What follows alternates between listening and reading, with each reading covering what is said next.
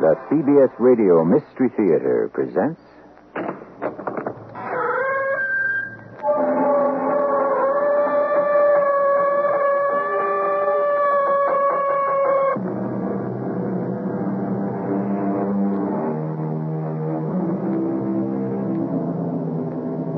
Come in. Welcome. I'm E.G. Marshall. When you join me, I can promise you an experience in suspense that can arise from many sources. Sometimes it is natural conflict, and at others, the supernatural. We delve into the strange and the unusual. That is the shadowy world we explore. A world of minds and souls, slightly askew. What we're about to hear is an adaptation of a story written by Algernon Blackwood about a man shell shocked in the First World War. A not uncommon experience, but dreadful for the victim. His name is Terry O'Reilly. Captain O'Reilly. Oh, oh forgive me, officer. Oh, sorry. I, I, I didn't see you. This fog. Say, didn't we meet before? You were lost, and, and some woman came along? Yeah, the fog was so thick that. Uh, officer. Say, you, you, you all right? Say, maybe you're the man we've been looking for. Uh, Captain O'Reilly? Yeah. Yes. The police want me?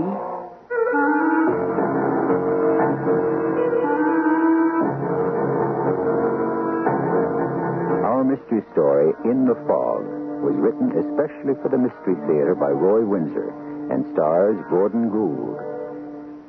It is sponsored in part by Buick Motor Division and Ex-Lax. I'll be back shortly with Act One.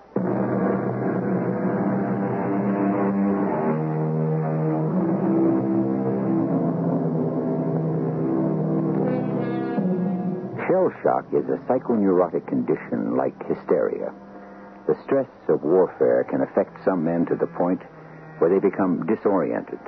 They cannot tell what is real and what is unreal. They are treated by psychotherapy in a sanitarium until their minds are healed and they're able to return to life outside their safe and protected world. Slowly but surely, Captain O'Reilly dreamed less and less of the horrors he had seen, as he explains. I cracked up. I won't frighten you with the last battle when they came at us in our trenches. The carnage was awful. Only a handful of us were left. I became a screaming idiot, and I was shipped home to a sanitarium near Cambridge. And a Dr. Henry. Now, uh, you think you're up to it, Captain. I I think so. If you begin to feel any uncertainty, just go to a policeman and have him telephone me. Okay. You've made good progress. All of us are pleased. You just think about the present and the past will recede. Phantoms exist only in the mind. They're up to you to control. I'm trying to, Dr. Henry. Now, your uh, friends in Boston, what's their name? Collard? Yes, Jeff and May. I wrote down their telephone number. Here it is. Ah, good. I won't need it, I'm sure. Now, when you reach their house, it. Oh, it's on Beacon Hill. Oh, nice. Well, after you arrive, will you telephone me? Sure. Jeff's a buddy of mine. He got shot up pretty bad. It was when I saw him mowed down that I. But there he is, he and his wife. Doing well, I'd say, with that Beacon Hill address. Hmm? now, your visit is a big step forward to you. Are you going by subway? Yes, from Harvard Square. Well, it's a short and pleasant ride. Enjoy yourself. I see you're dressed for rain. That's wise. Well, it's predicted. It's hot, and a cold front is coming in from Maine. We'll get rain. Oh, maybe fog. I can do without fog. It it reminds me of gas drifting through the barbed wire toward our trenches. I left Dr. Henry. He and his staff had been wonderful to me. I wore my hat and raincoat, and I had the feeling that everyone was watching me. You know the feeling, like you're an intruder. Well, nothing happened. In the subway, I read the car cards, and then I got off and climbed upstairs to the street. Fog. thick as sheep's wool. I didn't know where to turn. Uh, I, am I'm sorry, officer. I, I can't see a thing. Oh, that's all right. Me neither. It rolled in about half an hour ago. Where am I? Uh, Tremont Street. I, I wouldn't move around very much. Most cars are at a standstill, but there's always some nut who tries to drive. Who wouldn't see you, and you're hit. No, I'm not moving. But I'm expected at my friend's. Go and- in there and- and wait. If they got windows they can see, you'd be stuck. They're on Beacon Hill. Uh-huh. Uh, across the public gardens in that sea of fog. No. You stick around a while. The fog will lift. I can make it. Well, suit yourself. I, I, I just have to reach my friends. But wait a few minutes. Yeah, You wander around through the park, you could stumble into the lake. Uh, are you all right? Huh? Oh, yeah, sure. You look kind of worked up. I, I, I was in the war, and the Hello? fog. Hello? Oh, help me. Help me. Oh, oh, officer. Officer. Oh, you, you have to help me. No, me. what is it, Lee? I, I'm lost. Well, so am I. So's this oh. man here. Now, no one can find his way in this thick fog. No, no, no, but I said I'd be there, and he'll be waiting. Well, my advice is to stay put. No, no, I, no, I, I have to get to Morley Street on Beacon Hill. Oh, that's where I'm going, too. Oh, then let's find it, please. I warn you, lady. You go groping around in this mess and you could be hurt. I'll go with you. Oh, Well, remember, I warned you. I hope I don't see you in the morgue. Hold my hand. Yes. Tight. yes. Come on now. Oh, you're very kind. That's all right. I don't know the hill except it's above the gardens. Oh, if I could only see. Yeah, it's unreal. What a phantom world. I, I hate it. So do I. Hold on. Uh, what's your name?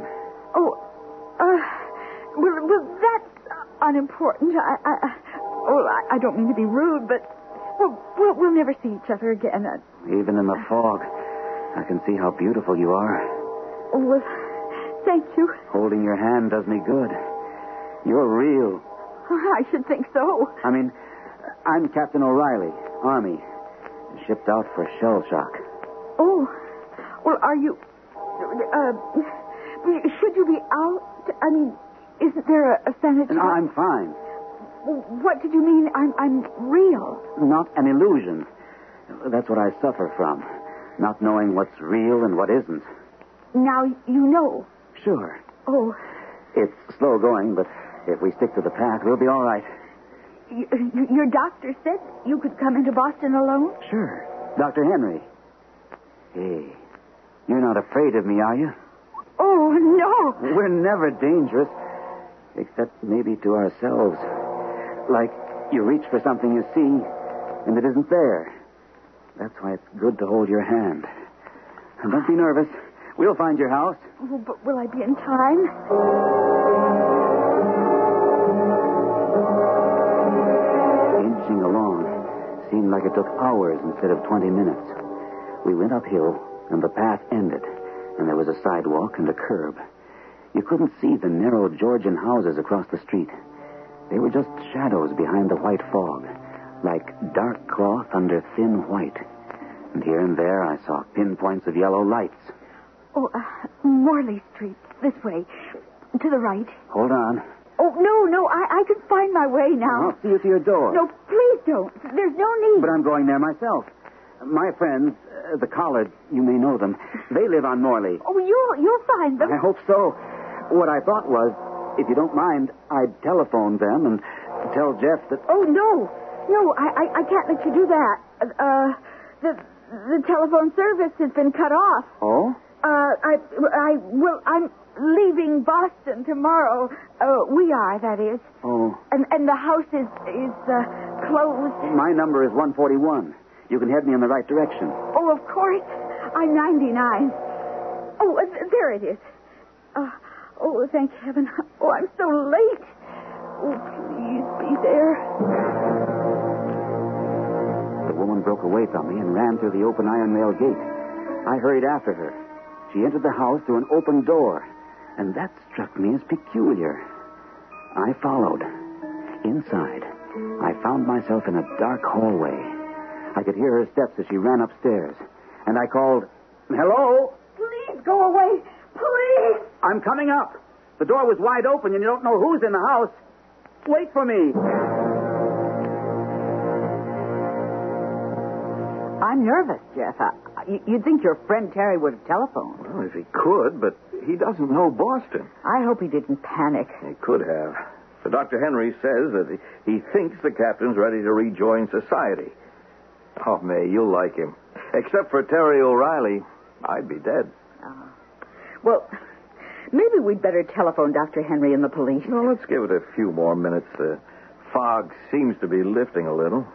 I don't like to think of him wandering around out there lost. Oh, everyone out there's lost, darling.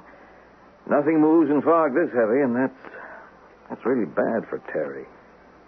You know, there's something spooky about fog. Oh. Even a normal person sees things in it. Ghosts, figures of the imagination. Well, I- I've got a funny feeling about your army buddy. All right. Fog or no fog, he ought to have been here by now. He's over an hour late. Well, the number's on the desk by the phone. It's Dr. Henry's. I'm going out on the stoop. Maybe I'll see him stumbling along. Dr. Henry speaking. It's Mrs. Collard, Doctor. It's about Captain O'Reilly. He's an hour late, and I'm Dear very. me, that's disturbing. The problem is the fog. The fog? Boston is socked in. Oh, well, then that relieves me. He must be waiting for it to lift. It's raining here in Cambridge. When the fog lifts, he'll turn up. But it's been an hour, Doctor. Now, don't you worry, Mrs. Collard. The captain knows what to do if he becomes confused.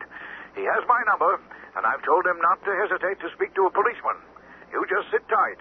But don't you think we should notify the police? Well, yes, maybe that is a good idea. Tell you what, I'll do that, and I'll come in. Oh, you don't need to No, do no, no, that. that's all right. Captain's a special patient of mine. I'll be in as soon as I can get to your house. You know, this experience could be critical for him.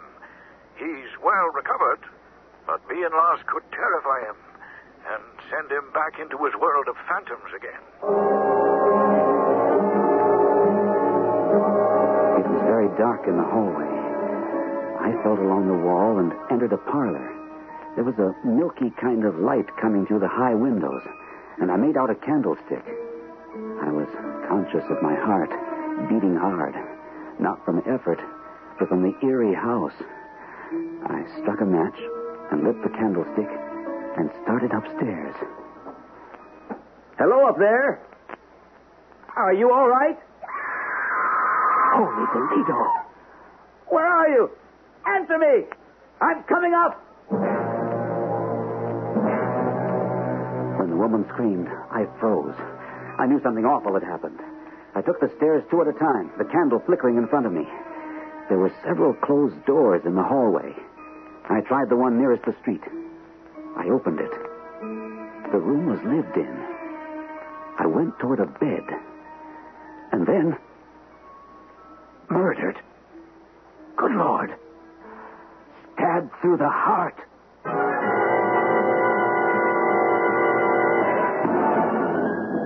Coincidence? It is frowned upon by many, but it is a fact of life. For want of a nail, the shoe is lost. For want of a shoe, the horse is lost. For want of a horse, the rider is lost. What else is that except coincidence? Who is responsible for the want of a nail? How was the doctor to know that when Captain O'Reilly emerged from the subway in Boston, that he would walk into a thick fog? Coincidence? When I return with Act Two, we'll find out where coincidence next led Captain O'Reilly.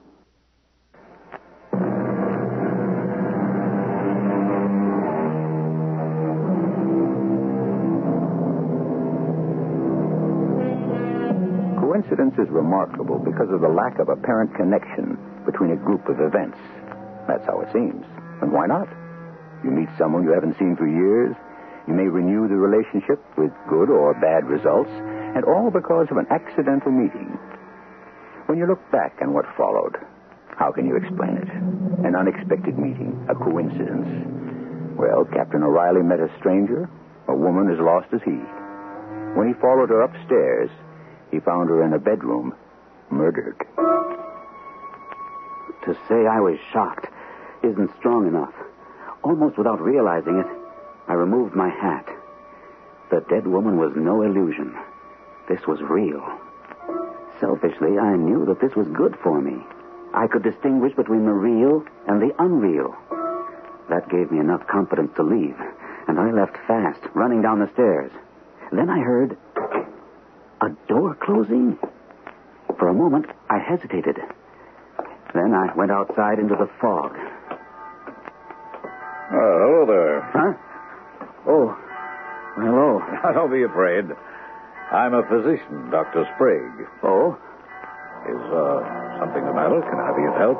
No, no, I. Uh, well, I, I'm lost. It's uh, a little more than that, isn't it?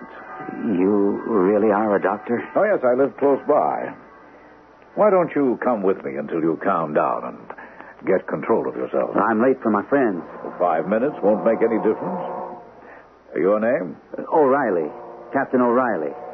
I. Well, I, I could telephone from your house, couldn't I? Of course. You've uh, recently been discharged from service, Captain. Uh, yes. Shell shock? You can tell that? Oh, a shrewd guess. You're distraught and you're perspiring. Well, I'm almost cured. I'm going to be okay. Yes, I'm sure of it. Thanks. Uh, So is Dr. Henry. Oh, yes, the uh, doctor with the sanitarium in Cambridge, of course. He'll be worried about me. So will my friends. Well, the telephone. Yes, yes, that's a, a good idea. You're very considerate, Dr. Sprague. By the way, how did you get here to the hill? Well, my friends live on Morley Street. I, I walked through the public garden. From Tremont Street? Hmm. How could you see? I couldn't. We uh, we held on to each other and we managed. I don't know how. We? Some woman. This is her house. I I saw her to the door. You didn't follow her in? Uh, she just flew in and up the stairs.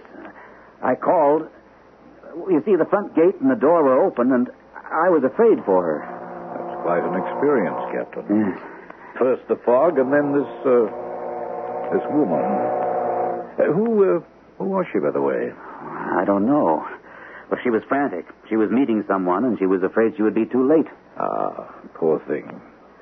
Well, come with me. All right. You, uh, you didn't follow the woman into the house. Well, I. I ask because you said that the gate and the door were open. The gate is still open, but the front door, Captain. The front door is now closed. Well, he's been seen. I'm relieved. A policeman spoke with him when he came out of the subway on Tremont. Terry seemed to be all right. And then some woman came along and they headed into the public gardens toward the hill. A woman? Now, that's what the policeman said. A stranger. Now, she was lost, too, and uh, was acting pretty wild. You looked around. Yeah, yeah. The fog isn't that bad now. It's begun to drizzle. I walked around the block calling his name. Well, now, what do we do now? Nothing. The police are on the lookout for him, and we know that Terry is somewhere in the neighborhood. That's funny about this woman. Why, what's funny about her? She's not imaginary. The cops saw her, and they saw them set out together. The doctor saying the door was closed. That bothered me. I knew I'd been in the woman's house. I didn't know what to do. The right thing was to notify the police. But would they believe I hadn't murdered the woman? We reached Dr. Sprague's house in a few minutes. He led me into a handsome study. Now, you want to telephone your friends, or may I do that for you? Have you have you the number? I wrote it down. Here it is. Ah, Yes, thank you. Uh, operator, give me 1961, please. Now, you can just relax. Well, it's mighty nice of you to take me in. Oh, I'm glad to be of help. Yes, Jeff Collard speaking. Oh, this is Dr. Sprague. Captain O'Reilly is with me. Oh, is he all right? Oh, perfectly. I'll send him on his way in five minutes. Thank you. I'm at 141 Morley. And uh, he really is all right? Yes, I met him on the street and noticed he was upset, so I brought him here to relax. He'll be along shortly. Where are you, Doctor? I, I can come for him. Well, there's no need to do that. Well, I'd like to, if you don't mind. Uh, your address? 99 Morley. Oh, for heaven's sake, that's only a block away. I'll be right along. And thank you, Doctor. Now, you feel relieved. Yes. I know they've been worried. So Dr. Henry allowed you to come into Boston? Yes. Jeff Collards visited me several times at the sanitarium, and last week he invited me to his house for dinner. Dr. Henry approved. It all worked well until I stepped into that fog. And you were afraid that you might retreat into your, well, how shall I put it, your other world? You know about shell shock. Quite a good deal. You, uh, you experienced a dreadful shock, didn't you? Pardon me? Something about that house and the strange woman. Uh, Why don't you tell me about it? In confidence, of course. I'm a doctor. Keeping it bottled up could be bad for you. What about the open gate and the open door? And the strange woman, Captain? I I told him everything. How I bumped into the cop and the woman coming up, the stumbling walk through the public garden, right up to the house, and into it, and into that bedroom, and the woman stabbed to death. He listened intently. Extraordinary. It was horrible, and she was so beautiful. I can smell her perfume now. Poor woman. Yes. How odd. Worse than odd. And I don't know what to do about it. Oh, there's nothing to do about it. But the police. You didn't murder the woman, did you, Captain? Good Lord, no. Then you'll be wise to forget about it. She'll be found, I imagine, and somebody will be suspected and hopefully caught. When I said odd, I meant odd in a coincidental sense. Oh? How's that? You have wisely unburdened yourself to me, so I'll do the same for you. I have a story that's very similar to yours. I'd like to hear it. I had a friend who was a professor at the college. Unlike most professors, he was quite wealthy, and he lived here on Beacon Hill. When war was declared, he he enlisted. He must have felt strongly about it. Oh, he did. But uh, to go on, this friend had a had a young and beautiful wife. They were devoted. He loved her very deeply. I loved that way before I was called up. Ah, you're married. No. I was overseas too long. She married someone else. And that hurt. Not as bad as a man can be hurt by an unfaithful wife, Captain. Is that what happened? My friend closed his house up on the hill. His wife took smaller quarters. He'd been in France for six months when he learned what was going on back home. She took up with someone else? She was young. She was beautiful. She was alive. But you knew her, Doctor. How could you allow her to take up with another man? It was I who wrote to my friend about what I. I suspected. Did he divorce her? No, he got leave to return for a few weeks, and he. He murdered her. Good Lord. And the other man? What happened to him? My friend waited in his old house where his wife and the other man used to meet. The man never showed up for their rendezvous. Too bad. Wasn't it? And she had left the front door open for him. Like. Like. Exactly. What did you say the woman said as she ran into the house? Uh, something like, I can't be late. I can't. And I can't miss him. She was afraid maybe he'd been there and left. That's the impression I got. And your friend said the front door was open? That's what he told me. The the only difference between the stories is that that I walked in not as the woman's lover. No. As a stranger.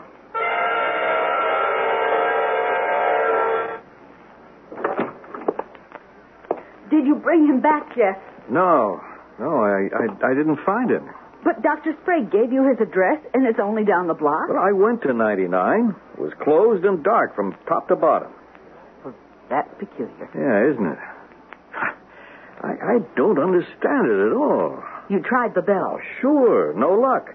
Then the next door neighbor came out, Mrs. Lawrence. I, I know her slightly. She said the house had been closed and the professor enlisted and that his wife had moved away. I asked if she knew a Dr. Sprague. She said she never heard of him. How funny. There's no doctor living in the block that she knows of. But why would Dr. Sprague tell you that. Oh, it beats me. And now we still don't know where Terry might be. Uh, something very strange is going on. I, I just sense it. But you said Dr. Sprague sounded perfectly normal. Well, he did. Well, Maybe you'd better find that policeman and go back to 99. I'll come with you. No, no, no, darling. You, you stay here. Don't forget that Dr. Henry's on his way in. Oh, I'd forgotten. And who knows, Terry just might show up. Well, if he does, you'll take us out to dinner. Mine is ruined. No, it's a nightmare. Now, what if there isn't a Dr. Sprague? What?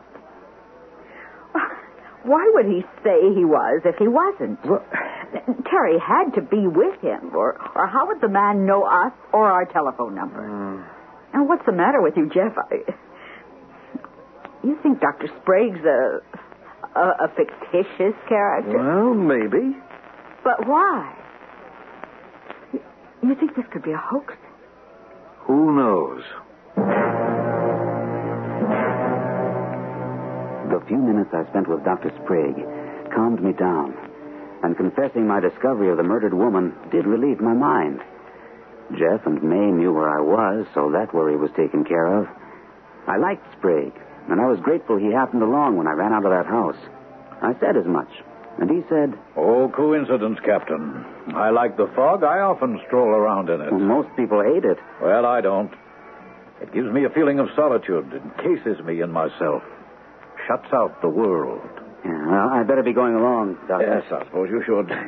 Well, let me help you with your coat. Oh, th- my hat. What? Good Lord. I left my hat in that room.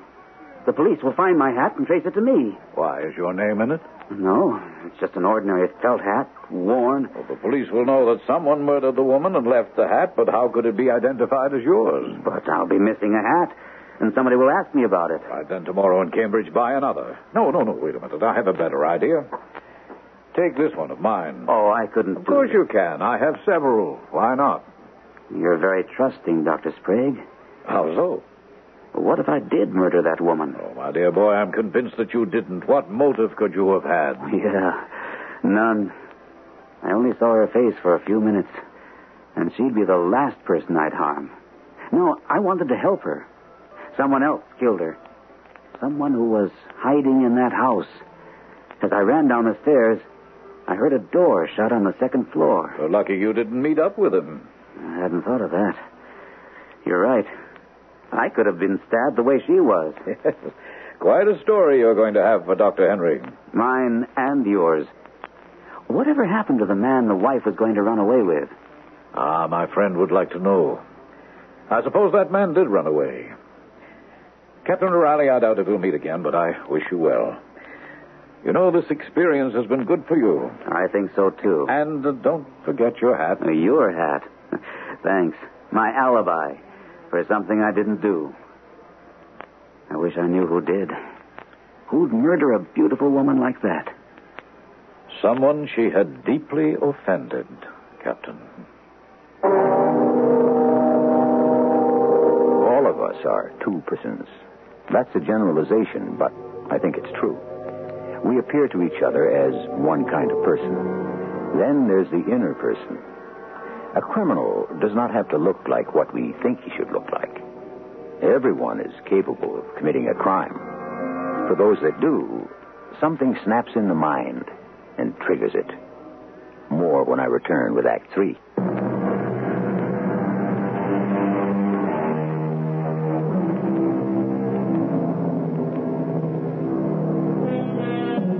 We have a victim of shell shock in the First World War, nicely recovering and about ready to return to normal life. Then fog leads him into an experience that would terrify a sane person. The fog is frightening in itself, but then there's the stranger, the nameless, beautiful woman, and the discovery in her closed down house that she's been murdered. Despite what Captain O'Reilly has told us, can we overlook him as the killer? He could have committed murder. Thanked Dr. Sprague once more and put on my coat and his hat and stepped outside. It was raining now, and I could see where I was. He had told me which way to turn to reach Jeff Collard's house. So I went through his iron rail gate and turned to my left. and coming toward me was the policeman. Well, well, we keep on meeting. You uh, are Captain O'Reilly, right? Yes. You got everyone in town looking for you. Oh, I'm sorry. Dr. Henry called on the police, and your friend's been out in the street calling your name. I've caused a lot of trouble. You're kind of special, Captain. Uh, Dr. Henry got a little worried that, lost in the fog, you, you might have, well, lost your bearings. Well, I did. But a Dr. Sprague took me in, and I'm okay now. Well, I'll walk you to your friends and telephone headquarters from there. Is, is that all right? Of course. The uh, woman find your house? The. Oh, oh yes, I, I guess so. Why, the guess. You were with her, weren't you? Well, through through the public gardens. Then she thanked me and ran down the street. Oh. Well, so she got home all right. I suppose so. I don't know. She was pretty tensed up. She she was meeting someone. Uh, that's what she said. Uh, you remember what I told you over on Tremont? Now, if you'd listened to me and waited until the fog thinned out, you'd have saved yourself a lot of aggravation. Well, you're found, so we'll forget it. Oh, I, I beg your pardon. Yes. Am I near 141? I can't quite make out the numbers. Dr. Henry? Why, yes. Oh, oh, well, you must be Mrs. Collard. Yes, May Collard. Please come in. I- I'm so glad you came. Oh, hasn't uh, Captain O'Reilly turned up? Uh, come in. No. No, he hasn't arrived, but, but a Dr. Sprague said Terry'd be along directly. Well, who is, uh, who's Dr. Sprague? Oh, uh, just, just leave your coat and hat here in the hall. Oh, thank you, Miss Collard. Has, uh, has something happened to the captain? No, not, not that we know of. Uh, my husband's wandering the block trying to find him. Dr. Sprague telephoned and, and told Jeff that Terry was all right. Jeff said he'd walk down to 99, Sprague's address, and, and walk Terry home. And? The house is closed tight and dark as a tomb. Why, that's strange. Captain O'Reilly's somewhere in this block with a Dr. Sprague who isn't at the address he gave. Yes. Now, what do you make of that? We're, we're really terribly worried. Well, now, don't be. I have full confidence in the captain. But wandering through that fog, it, it was like a covering of snow. You couldn't see five feet. Well, how do you know he's here on Beacon Hill? From this Dr. Sprague. Uh-huh. Uh, maybe I'd better telephone the police. I told them to watch for him that I was coming into Boston. Maybe they have a report by now. It's hard to imagine walking through the public gardens if you can't see. uh, may I use your telephone? Oh, of course, back there in Jeff's study. Now, don't worry. Unless he's had an accident, I'm sure he's all right. Oh, Jeff, any luck? I can't find that policeman. Whose hat and... Oh, Dr. Henry's? Ah, he's checking with the police. Well, I give up. Let him come to us. I, I don't know where else to look. Ah, Mr. Collard. Oh, hello, Dr. Henry. Uh, there's no news yet, but everyone's got his eye open for the captain. Oh, hey, Ah, you must be May. Terry. Thank goodness. Oh, buddy, hey, are we glad to see you. Come in, come in. My friend, uh, Sergeant. Oh, Mary, do you mind if I use your telephone, Mr. Collard? Well, come with me. Uh, Where, where did you find this big hulk? Coming down to Mr. Sprague's house. So, he exists, huh? Well, Captain, I apologize for causing all this trouble, Doctor. you've had quite a day, Captain. Wait until you hear. You seem to have borne up well. I think what happened to me today has got me cured. Fog can be terrifying. Not as terrifying as finding a woman murdered. Oh, no. What? You you found her? Hey, hey, what, what, what's going on? You look shocked, May. I, it, it's just relief that Terry showed up. Sergeant O'Malley, thank you. Sure, sure. Uh, the alert's off, and I got a pat on the head from the chief. Uh, good night, folks, and uh, night. keep O'Reilly indoors. Well, what's going on here? Sit down, and I'll tell you what happened to me. It was horrible. There was this beautiful woman. Ah, a spy story. and Together, we found her house, right on your street. Yeah, sounds exciting. The front door was open, and she ran in. A few minutes later, I found her, dead. Good Lord. Well, uh, where, where'd she live? At number 99. Oh, th- that's. Isn't that where Dr. Sprague lives? Yeah, that, that's what he said. But 99's closed. No one lives there. The owner enlisted and the wife moved away. Uh, Terry, you. I was in that house. I found the woman on the second floor, stabbed to death. I told them everything that had happened to me from the time that Dr. Henry had sent me on my way until I walked into their house a few minutes ago. It's incredible, Terry. Pretty weird, May. But it happened. Now, what do I do? Yeah. The uh, body in the front room at 99 Morley. I have to report it to the police, Jeff. That's my duty. Don't you agree, Dr. Henry? Well, uh, yes, but uh, then come the complications. I know that, Doctor. Who's going to believe me? I found the woman murdered. I, a patient at your sanitarium. Captain, tell me about this Dr. Sprague. He was very nice. A very nice man. And you walked into him when you ran out of the house at 99, is that right? Yes, that's it. I was badly upset. He saw that and tried to calm me down. Jeff, Dr. Sprague couldn't have told you that he lived at 99. He just couldn't have. Yeah, you could be right. But no one lives there. But there's a body in there, old buddy. Sprague invited you to his house. You walked, and he led the way. It was close by. I guess we walked for a few minutes. Uh, you don't know where, of course. No. The fog wasn't too bad, and it had begun to drizzle. I just kind of blindly followed where he led. Uh-huh. And when you got to his house, It was dark. There wasn't even a light on the stoop. I followed him into a kind of study with books in shelves on the walls, a desk, and some chairs. You told him your story, and he told you his. Why? well, confession's good for the soul. But whose soul, Doctor? Uh, What's uh, what's your point, May? Well, say that Dr. Sprague is a, a saint. He takes Terry in and, and hears his story and, and tells him almost the same one. Yeah. Why? That's what puzzles me. What if the story Dr. Sprague told was not about that friend of his, but about himself? What? This Dr. Sprague murdered the woman? Oh, that's impossible. Terry met him outside the house. I know that, but. Well, it's an idea. No, no, no. It's, it's, it's too fantastic, darling. You agree, Terry? I. I don't know. So much has happened, I'm pretty mixed up. I did meet him outside, May. But uh, could he have been in the house, Captain? I didn't see him. I didn't see anybody except the woman. It was very dark in the house. I don't think he exists. Now, wait a minute, Jeff. No, no, I, I, I know he exists, old buddy. I mean, I don't think he's Dr. Sprague. Uh, that man is, is somebody else. I, I know why he said he lived at 99 Morley. He, he wants the body found. But he said.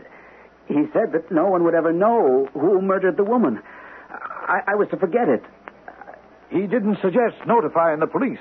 No, Doctor. Yeah, but giving me the address where there's a murdered woman is just about the same thing. He, he knew my curiosity would be aroused. Sergeant O'Malley will come forward about Terry wandering around like a ghost up and down Morley Street. You know, if May's right, if this Sprague is the murderer, he could frame you, Terry. Oh, I, I don't believe that for a second. He's a fine man. Captain, if you agree, I'll ask Sergeant O'Malley to step around and we'll enter that house at 99 Morley. All right. That's step one. If the woman can be identified, the police may find a clue to the person who stabbed her.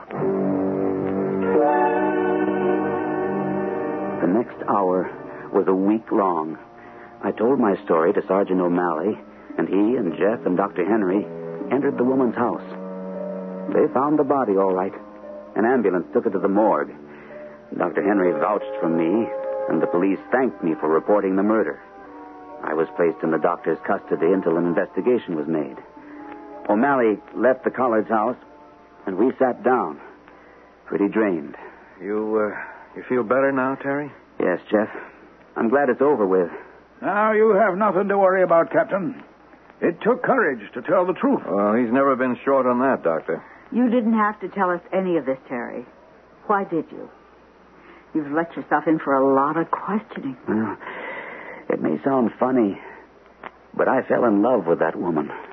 That may sound silly, I know, but she was beautiful, and she wore lovely perfume. And there's more to what happened tonight than I've told. Let me tell you two things. As I went up the stairs to the bedroom, I heard the door close. The woman or the murderer? Not the woman. She had screamed. So it was the murderer who closed the door. He did the same thing when I got to the bottom of the stairs and flew out. Well, why didn't you mention that to O'Malley? Mm, Because of something else. When I got to the street and bumped into Sprague, I didn't have my hat. I'd left it in the woman's bedroom. But uh, there was no hat in the room when we were there. I left it there, Jeff. It, it couldn't just vanish. My gracious, if your hat had been found. Oh, you'd have been in for it, old buddy. That's hard evidence. But you were wearing a hat when you came in here, Captain. So I was. I told Sprague I'd left my hat on the woman's bed, and he said to forget it. And he offered me this one of his. Almost forced it on me. Just a moment. I'll show it to you. Here it is. So? Oh, it's uh, just an ordinary hat. And Sprague's hat was the same size as the one you left behind? Exactly the same size. And do you know why? Because this is my very own hat.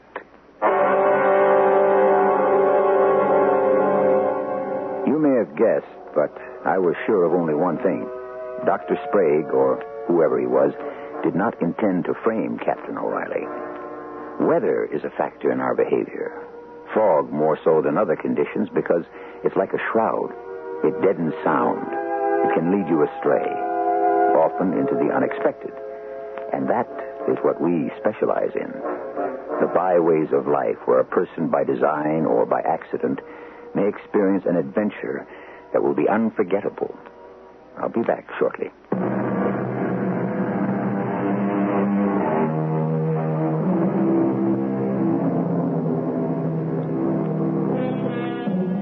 In the beginning, I spoke about coincidence. Is there such a thing? Or are certain meetings that seem to be accidents predetermined?